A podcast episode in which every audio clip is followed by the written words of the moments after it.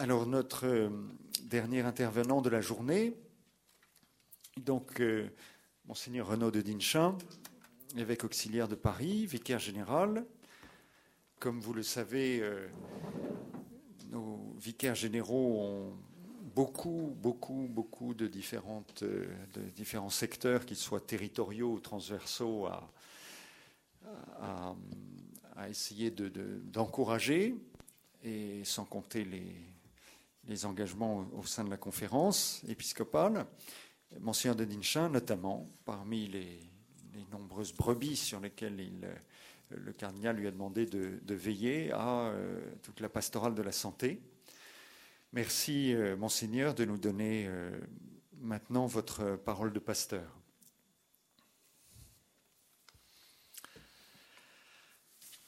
Vous êtes très nombreux aujourd'hui.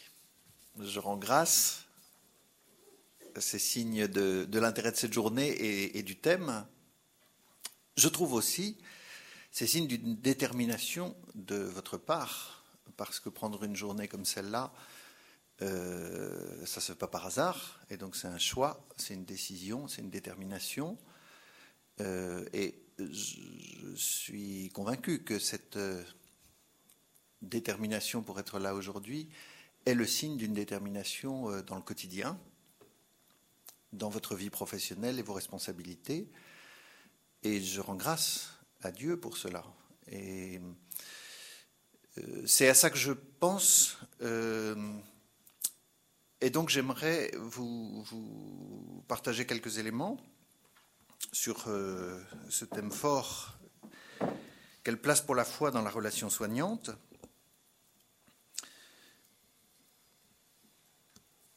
Et il me semble que la journée d'aujourd'hui aide dans une profession, alors je sais que le terme de saucissonnage est venu ce matin, une profession où la technicité et la croissance de la compétence tend vers une parcellisation des tâches et du coup de la personne. Et on voit bien qu'une journée comme aujourd'hui aide à aborder la personne dans sa globalité et puis l'aborder sous le regard de Dieu et d'y trouver là une source, une force et aussi un chemin. Alors je vais vous dévoiler un plan, parce que comme ça, si je m'enlise, vous aurez gardé le fil rouge, vous verrez quand je serai arrivé. Donc je vous propose 3 points. Un premier qui est sur la foi, un deuxième point sur le geste de soin, autrement dit dans la relation soignante, il y a le geste de soin. Et un troisième point sur le malade. Voilà, donc sur la foi tout d'abord. Avec une conviction personnelle, et ça tombe bien puisque c'est la doctrine de l'Église, la vocation fondamentale de l'Église, c'est l'évangélisation. Le Christ envoie ses apôtres en mission. Il leur demande de témoigner et d'annoncer une nouvelle. L'Église existe pour cette mission. L'Église existe pour l'annonce. Et je dirais, lorsque nous, à l'inverse, lorsque nous perdons cette vigueur et cette attention, quelque chose se désagrège dans l'Église. Il lui manque quelque chose. Et son avenir est compromis. Voilà, l'Église a pour vocation, et même pour identité, d'être transmetteur.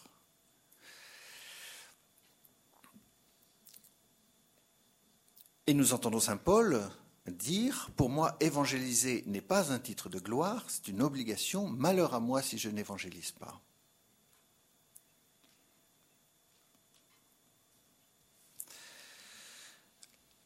Ce que le pape Paul VI a mûri 10 ans après le concile de Vatican II, dans un très beau texte, Evangelii Nuntiandi, où Paul VI, je dirais, reprend l'acquis du Concile de Vatican II et recentre cette orientation vers la mission. Nous voulons confirmer que la tâche d'évangéliser tous les hommes constitue la mission essentielle de l'Église. Tâche et mission que les mutations vastes et profondes de la société ne rendent que plus urgentes. Évangéliser est en effet la grâce et la vocation propre de l'Église, son identité la plus profonde. Des paroles très fortes.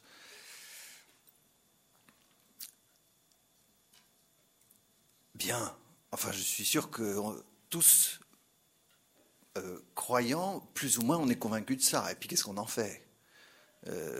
Voilà, il ne suffit pas de le dire. Je trouve personnellement une parabole, parmi les multiples paraboles du Seigneur, une parabole suggestive pour nous aider sur cette urgence ou cette identité profonde à l'évangélisation.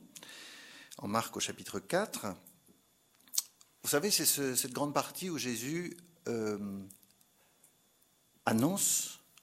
invente des paraboles à partir de l'agriculture et des graines.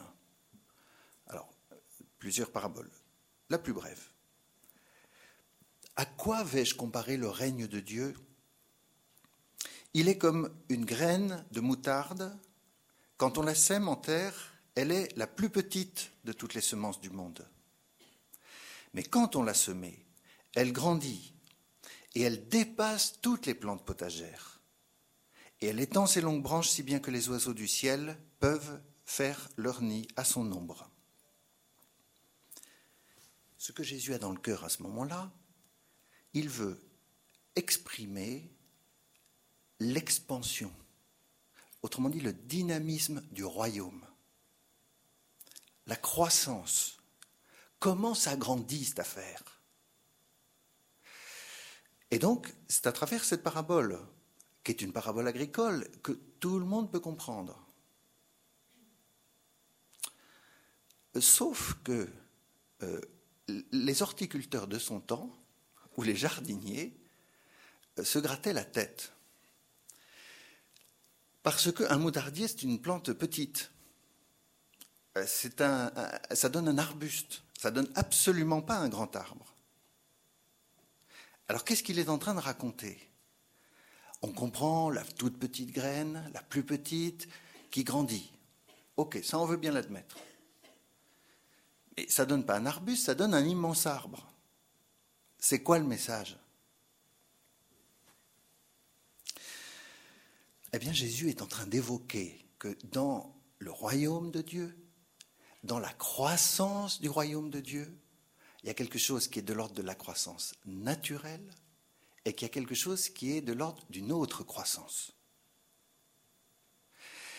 Donc il y a la graine qui grandit et qui, comme les autres plantes potagères, va donner un arbuste. Et je crois que, je parle à des soignants ou des gens qui collaborent avec des soignants, dans le geste de soin, il y a une part qui relève de l'observation naturelle du corps humain. Il y a une part qui sait anticiper les réactions naturelles de l'organisme de la croissance. Et puis il y a une part d'imprévisible et d'inattendu. Donc Jésus parle de croissance naturelle. Et puis il ouvre autre chose. Dans le règne de Dieu, il y a quelque chose qui est d'une autre nature. La petite graine de moutarde, elle ne va pas s'arrêter à être un arbuste, elle va être un grand arbre. Ça, c'est inattendu. On ne peut pas le conceptualiser. Et puis il ajoute quelque chose qui exprime une fécondité. Les oiseaux du ciel vont venir nicher dans ses branches. Quelque chose de plus large. Alors, je crois que pour ceux d'entre nous qui avons reçu le baptême, la grâce du baptême, cela dit aussi quelque chose pour le baptiser. Et je dirais que pour notre thème de la foi dans la relation soignante, je suis content qu'on puisse partir du baptême. Et qu'est-ce qu'elle nous dit, cette parabole ? le jour de ton baptême, l'eau a coulé sur ton front, et le prêtre prononçait une parole, « Je te baptise au nom du Père et du Fils et du Saint-Esprit. » Pendant que le prêtre parlait, pendant que l'eau coulait, il se passait quelque chose que personne n'entendait, c'est que Dieu parlait. En fait, si je me permets de dire ça, que Dieu parlait et que personne ne l'entendait, c'est parce qu'au Jourdain, quand Jésus a 30 ans, et que Jésus lui-même est plongé dans le Jourdain pour être baptisé, et qu'il ressort de l'eau, le ciel se déchire, et la voix du Père se fait entendre, « Tu es mon Fils bien-aimé, en toi je mets toute ma préférence. » Ça, il l'a dit pour son Fils. Mais être baptisé, c'est devenir Fils. Et nous pouvons croire, sans nous tromper, que le Père éternel prononce silencieusement cette parole dans le silence de l'âme. Pas besoin d'essayer de chercher des petites voix, si je l'ai entendu, si je ne l'ai pas entendu. C'est un acte de foi. Mais le Père engendre. Tu es mon Fils bien-aimé, en toi je mets tout mon amour. Et là, il y a la graine de moutarde. Là, il y a ce germe divin déposé par la parole sacramentelle. Et là, il y a quelque chose qui est une source qui demande à grandir, qui demande à croître. Il y a une source d'expansion contenue dans le baptême, qui peut rester évidemment une graine morte, mais qui est appelée à croître, et qui est appelé à sanctifier toute la personnalité. Les orthodoxes disent à diviniser une personnalité.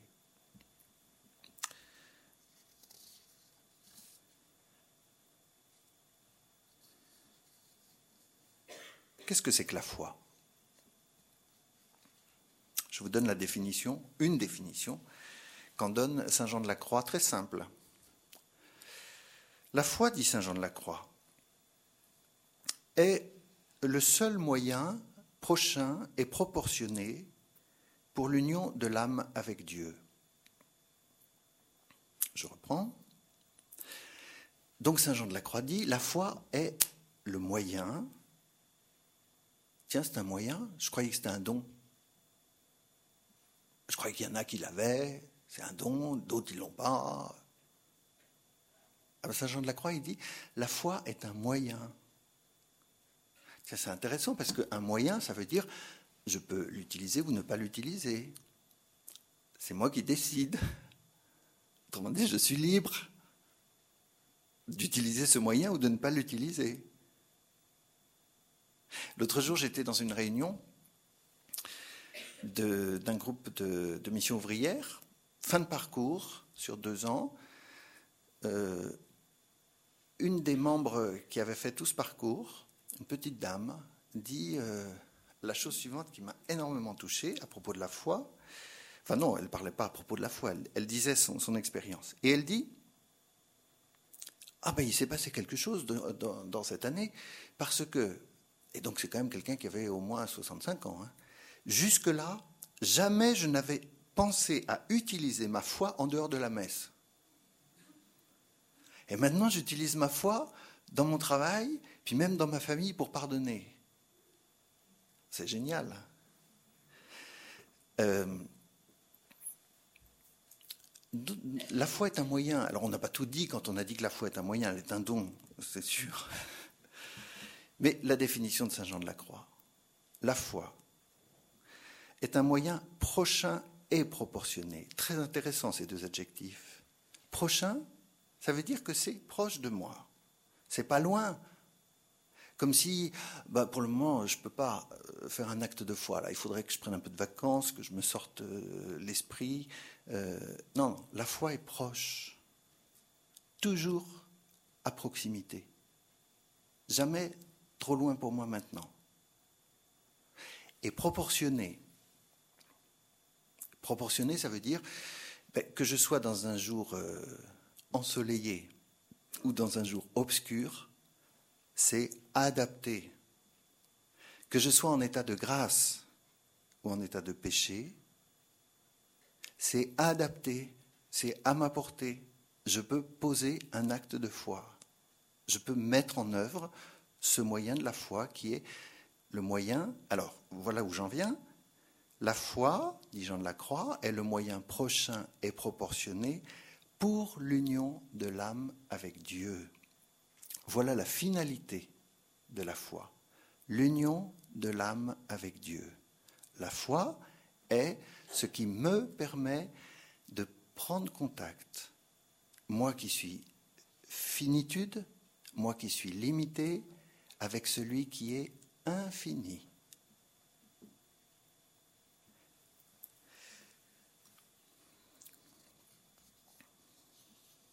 Et je crois que ça change, ou plutôt que c'est ça qui habite là, dans notre thème, la foi dans la relation soignante.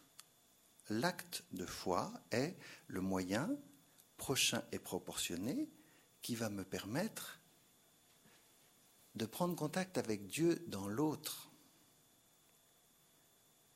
Et car si Dieu est présent en moi, il est dans l'autre.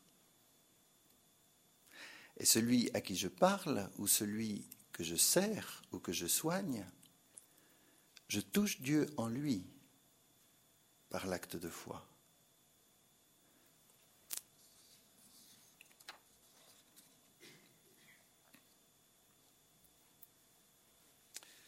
Alors je fais un détour, deuxièmement, un détour sur le geste de soin.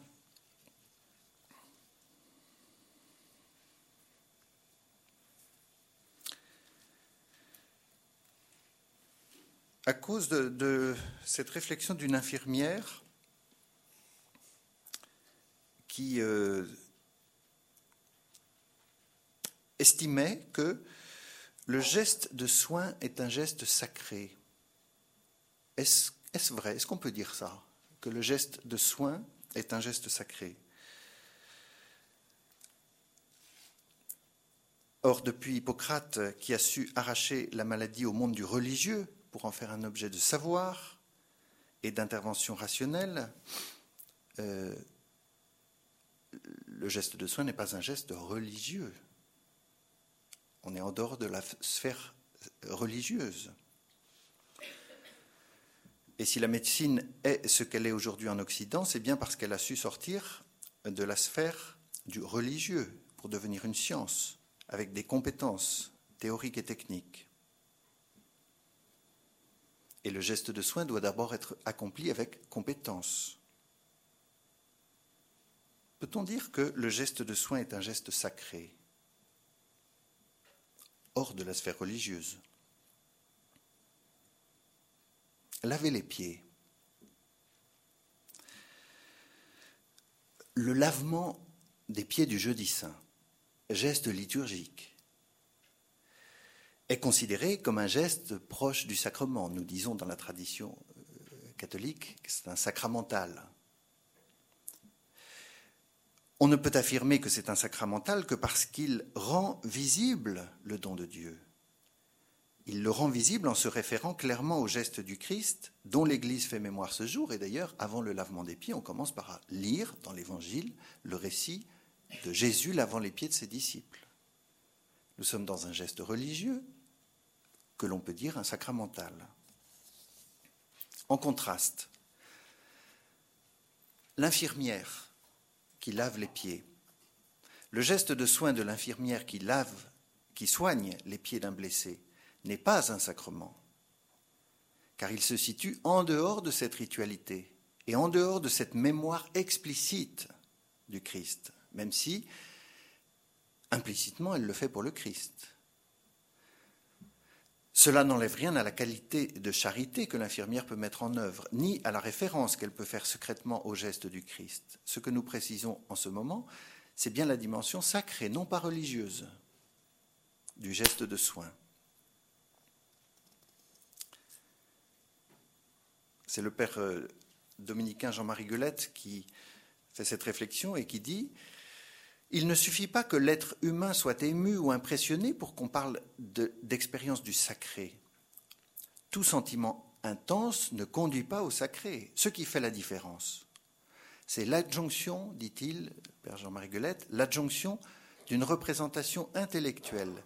Dans le sacré, l'émotionnel s'associe au rationnel.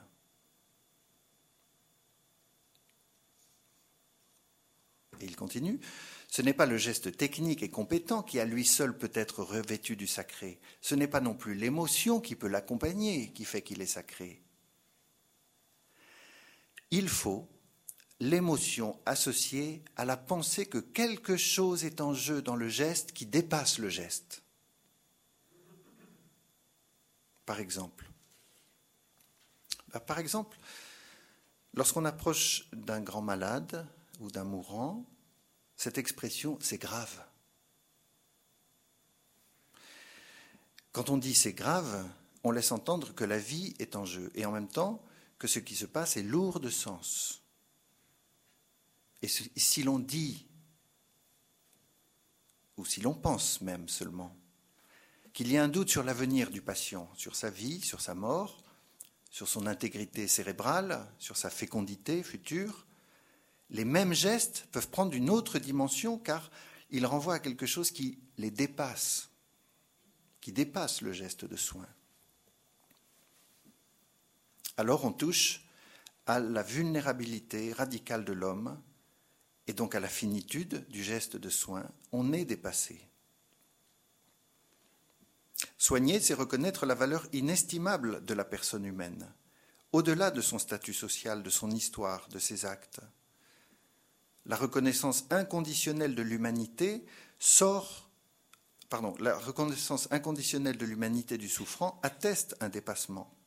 C'est dans cette radicalité éthique que l'on peut aussi percevoir un lien entre sacré et soin. C'était donc un détour sur le geste de soin, et j'en viens maintenant à porter un regard sur le malade.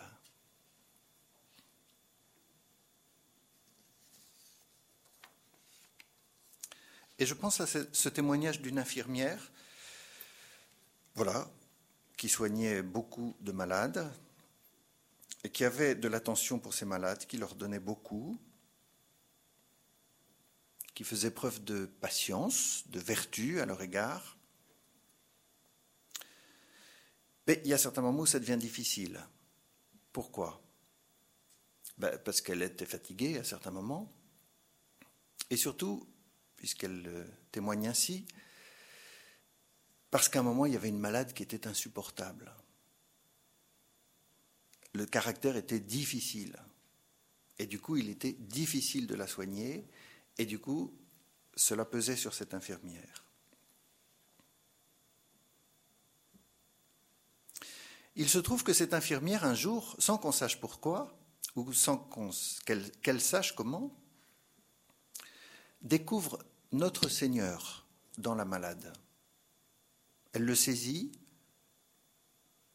Autrement dit, jusque-là, elle soignait cette malade, je dirais en serrant les dents, elle soignait cette malade par devoir, par vertu, par pure charité. Et puis, à un moment, elle perçoit la présence du Seigneur dans cette malade.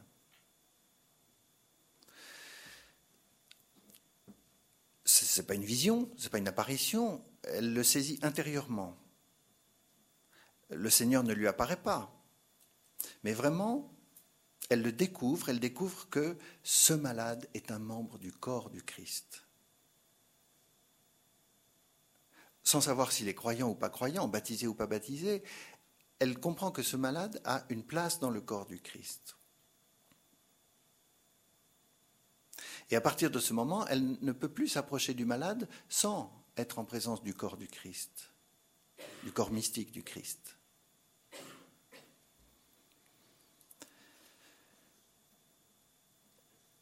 Je crois que c'est une grâce qu'elle a reçue de pouvoir saisir la place de ce malade dans le corps du Christ et de pouvoir ainsi aborder différemment ce malade Autrement dit, de persévérer, c'était le même acte de charité et la même vertu et les mêmes gestes. Mais évidemment, il y a un retour, puisque de manière sensible, expérimentale, elle percevait servir le corps du Christ.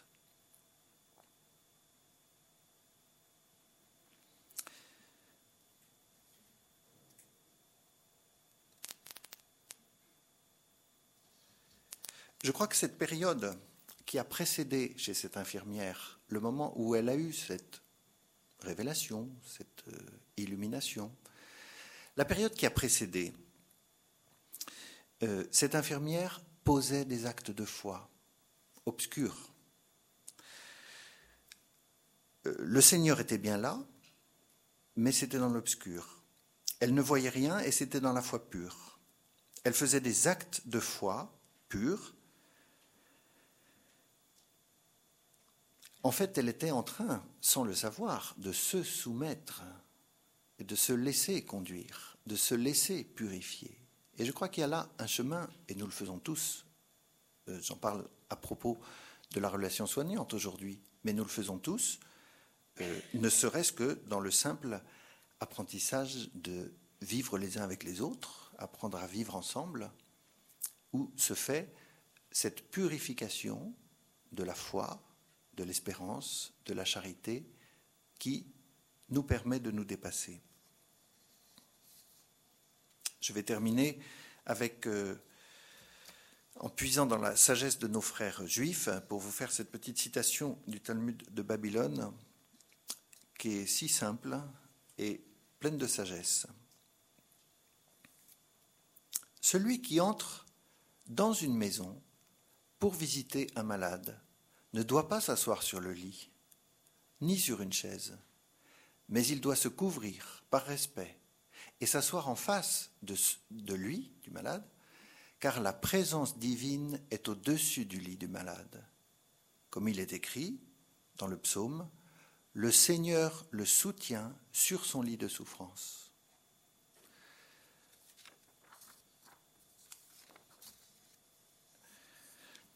Rien n'est dit du soin dans cette citation du Talmud. Ce texte se contente de prescrire une attitude de respect. Le malade et son lit de souffrance deviennent un lieu saint, habité par une présence qui les dépasse totalement. Dieu est là. C'est tout. Merci.